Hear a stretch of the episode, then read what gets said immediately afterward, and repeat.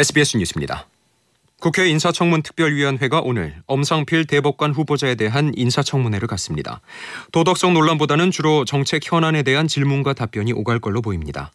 엄 후보자는 압수수색 영장 대면 심리 제도에 대해 이천십삼 년 서울중앙지법 영장 전담 법관 경력을 언급하면서 법관에게 충분한 심리 수단을 부여하고자 하는 개선 취지에 충분히 공감한다고 앞서 국회에 제출했던 서면 답변서에서 밝혔습니다.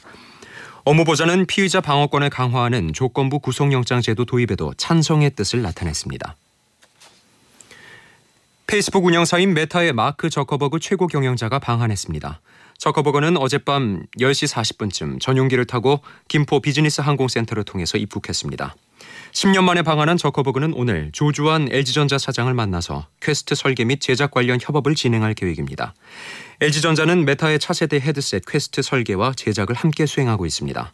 또 저커버그는 에이아이 부문에 대해 협업을 추진하기 위해 오늘 밤 이재용 삼성전자 회장과 면담하고 내일 윤석열 대통령을 예방해서 에이아이의 미래, 가짜뉴스 대응책에 대해서 논의할 계획입니다. 한국토지주택공사 엘에이치와 조달청이 발주한 아파트 감리용역 입찰 과정에서 뇌물을 주고받고 있는 혐의를 받고 있는 감리업체 대표와 심사위원이 구속됐습니다. 서울중앙지법은 특정범죄가중처벌법상 뇌물 혐의를 받고 있는 심사위원이자 전직 대학교수 주모 씨와 뇌물 공여 혐의를 받고 있는 A감리업체의 대표 김모 씨에 대한 구속영장을 발부했습니다. 김 씨는 지난 이천이십이 년 유월부터 시월까지 조달청 발주건설사업관리용역 입찰에서 평가위원으로 선정된 허 씨에게 두 차례에 걸쳐서 이천오백만 원의 뇌물을 공여한 혐의를 받고 있습니다. 또 심사위원인 주 씨는 이천이십 년 십이월 엘에이치가 발주했던 건설사업관리용역 입찰에서 참여업체 대표로부터 심사 대가로 육천만 원의 뇌물을 받은 혐의입니다. 부동산 경기 침체로 자금난을 겪고 있는 건설사들이 주택 건설을 중도에 포기하는 사례가 늘어나면서 분양, 임대 보증 사고가 전년 대비 이백이십사 퍼센트 늘어난 걸로 집계됐습니다. 주택도시보증공사는 올해 일월부터 이월에 발생한 분양, 임대 보증 사고만 다섯 건으로 전년 대비 네 건이 늘었다고 밝혔습니다. 사고 금액은 지난해 같은 기간 육백오십칠억 원과 비교했을 때 올해는 천사백사십칠억 원이 더 늘어난 이천백삼십사억 원에 달해 세 배가 넘게 급증했습니다.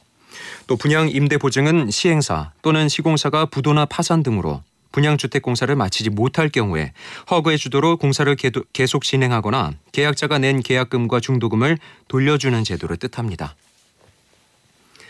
세계적인 권위의 영국 옥스퍼드 영어사전에 떡볶이와 찌개 등 한국 음식 관련 단어가 대거 올라갈 걸로 예상됩니다. 영국 옥스퍼드대 출판부가 발간하는 옥스퍼드 영어사전에 한국어 컨설턴트 조지웅 교수는 현지 시간으로 이십칠일 영어권에서 한식 관련 단어 사용이 급증하는 추세를 반영하는 작업을 하고 있다고 말했습니다. 조 교수는 오징어 게임에 등장했던 달고나와 한국 드라마를 통해서 많이 알려진 떡볶이나 찌개 등도 검토 중이라고 밝혔습니다. 옥중 사망한 러시아 반정부 정치인 알렉세이 나발리의 지지자들이 공식 대통령 선거일인 다음 달 십칠일에 시위를 벌이자고 제안했습니다.